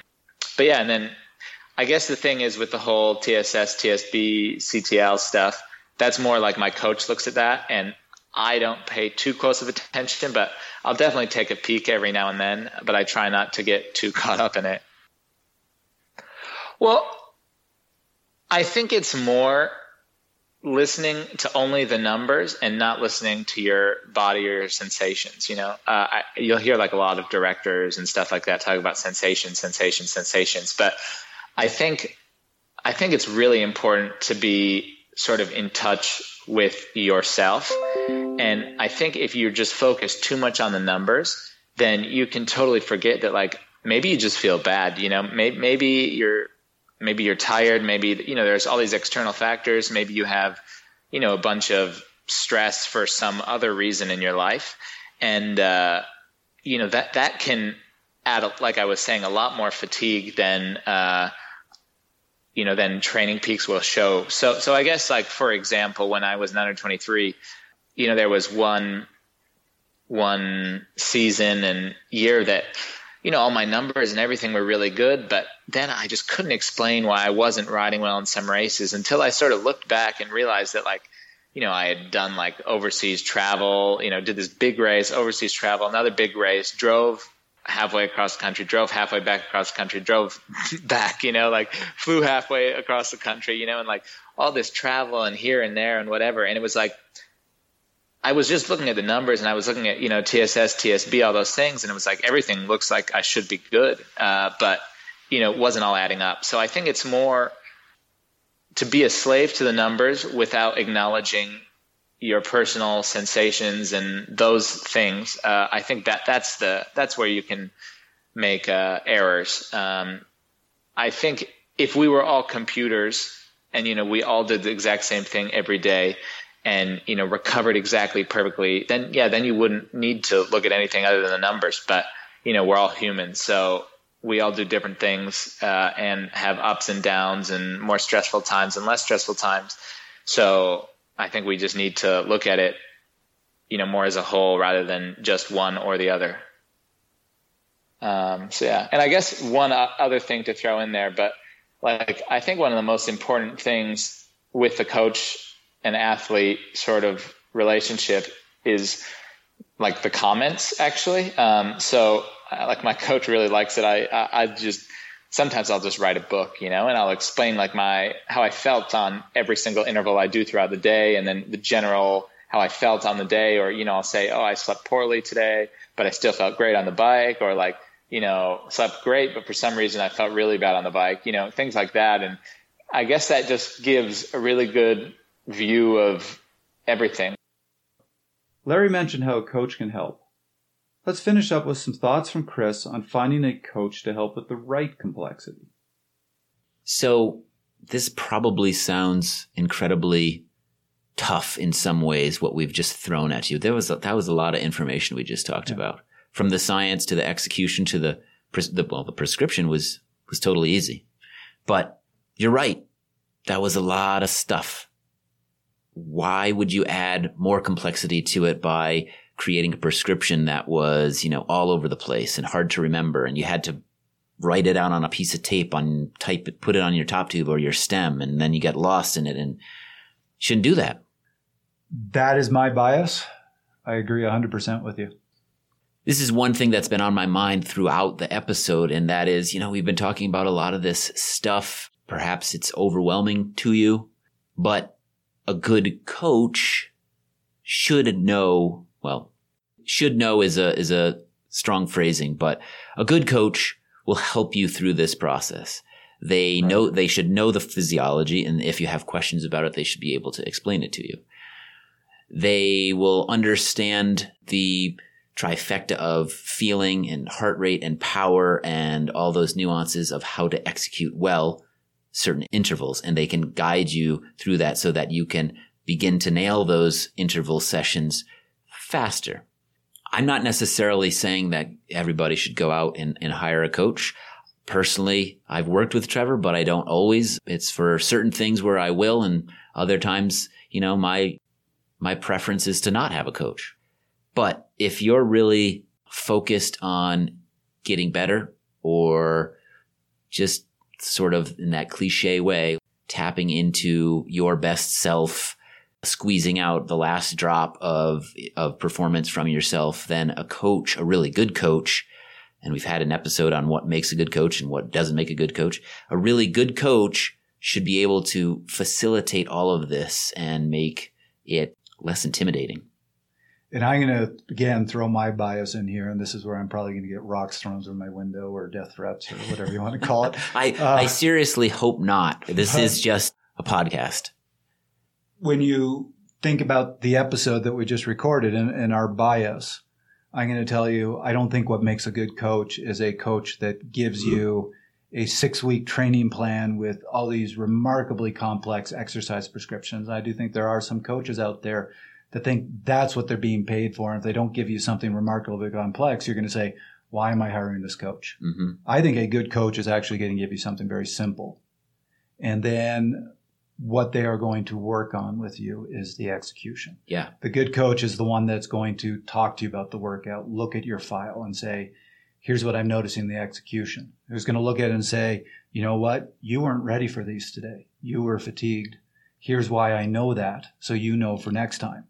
Yeah. I mean, that's probably something that maybe those unfamiliar with software like Training Peaks or some of these other uh, analytical tools w- is not familiar with. The fact that these intervals we're talking about really have a signature. When you look at the data and, you, and it's graphed out, you can tell what people are doing based on what they should be doing and how those two match up. So a good coach who's looked at literally hundreds of these files from tens, if not hundreds of athletes will, will be able to key in on some of those indicators that will say, yes, you did it right. No, you did it wrong. Here's where you need to improve. Here's where you need to change things. The next thing I would say is whether you work with a coach or not, my suggestion is again, try different types of intervals and build for yourself a repertoire of, I'd say, seven, eight different types of, of interval workouts that, that you really like, that you respond well to, and learn how to execute them. And when you're trying one for the first time, you got to give it at least four weeks. I would probably say six to even eight weeks. Yeah. And learn the execution. But don't be going out and constantly doing new interval workouts new interval workouts, looking for that perfect interval workout that's going to make you suddenly the better cyclist than you've ever been. Mm-hmm. For some reason, what always comes to mind for me is when I was a kid, and again, I'm going to date myself, we had Mortal Kombat. I remember I remember going to the arcade and playing, or no, sorry, it was Street Fighter 2. I remember going to the arcade to Come play on. Street Fighter 2, and there's this guy there who was absolutely amazing. And if you remember, there's six different buttons for different moves, like Mhm. kicks and punches and all that sort of stuff. And this guy just looks at me when I line up to take him on and just goes, pick a button. And so I point to one of them, and he absolutely destroyed me in this game, only using the one move. And that's He perfected it. Right. Kind of the way I think about the, the, the training. It's not about having 50 different moves. It's about having a few moves, but being really good at executing them. Mm-hmm. And, and that's how you're going to win. So don't, I, I see athletes a year after year after year trying a different workout every year, looking for that perfect workout. My argument is you've probably already done a whole bunch that are the perfect workout. You just haven't perfected them. You mm-hmm. haven't learned how to execute them right. My guess is that a lot of listeners of Fast Talk are people that love science. They love a good experiment. They want to improve. They love cycling. So here's what I propose. For those that are longtime listeners, I'd like you to write to us and tell us if our advice that we've given you over the last couple years is sound advice for you or not. But here's the the real thing that I'd like to to see. I want you to adopt what we've talked about here today. Try to put all of what we've discussed into practice and come back to us with case studies of whether it's worked for you or not. I know we're at, we're going to be And Chris will be responding to all of these. no, no, no, no, no, no, no. Trevor knows way more about it. So I just let, you know, I, I gift him the opportunity to respond to all of these emails from, from all of our listeners out there. No, I, you know, I just, I, I would encourage you to not bombard us with emails, of course, because we don't, we, we have limited time, but I would like to hear how successful our advice is. Again, you're getting our bias on this, this show honestly, it probably doesn't work for everybody, right? But I would like to hear how it has, if it has, and how it hasn't, if it hasn't. And I think that would inform us going forward in terms of producing new episodes on different topics, just inform us as people uh, interested in this type of sports science and training information. So, you know, again, don't don't bombard us, but give us give us a, a few lines about what works and what doesn't. Okay, I like it. No, look, we, we always love hearing from listeners, and, and I do apologize. I know I haven't uh, replied to everybody. Sometimes I I just, like everybody, I get a little overwhelmed with work and, and get behind on the emails and just never get back there. But we always love to hear from you, and we always try to reply. So so keep doing that. So hey, do we, do we attempt one minutes with I, this? I think so. You had five minutes earlier. You failed miserably at that. I'm going to give you one minute now to summarize the last hour and a half discussion we've just had. So let's see if you fail miserably at that as well. Ready, set, go. So we talked about three things. We talked about exercise prescription. We talked about execution. We talked about physiology. And, and my point here is physiology is remarkably complex. It's not as simple as I'm in my threshold training zone. Therefore, I'm training my threshold. It's a lot more complex than that. And, and don't oversimplify the physiology. Execution is remarkably complex and it's not as simple as I was told to do this at 300 watts. So I'm going to do this at 300 watts. You have to factor in feel and heart rate and all these other factors to really execute intervals right. With the complexity of those two things, keep the prescription simple because there is no magic prescription that's suddenly going to make you a miraculous rider there there are some good ones out there that have been proven beneficial. Like the, the whole reason the Tabatas became very popular is they showed they are fantastic at depleting the ATP, the anaerobic store, and really hitting that AMPK pathway. Long, slow distance is great at hitting that other pathway. So the, there's certainly some workouts that are proven beneficial, but they're not overly complicated. So keep the prescription simple. I think you've been thinking about this for a while, and I think you nailed it. You know, experience. Is this your way of saying I'm not going to do my one well, you know, I don't know what I can add to it. Honestly, again, that summary is kind of an analogy of what we're talking about. So why don't you use your, your one minute about how you kicked my butt at the panache ride today? it's all the running that I've been doing. That must be it. it the fact know, that I've been training my ass off on a bike and you haven't been riding a bike and you've been running, that's why you beat me on the bike.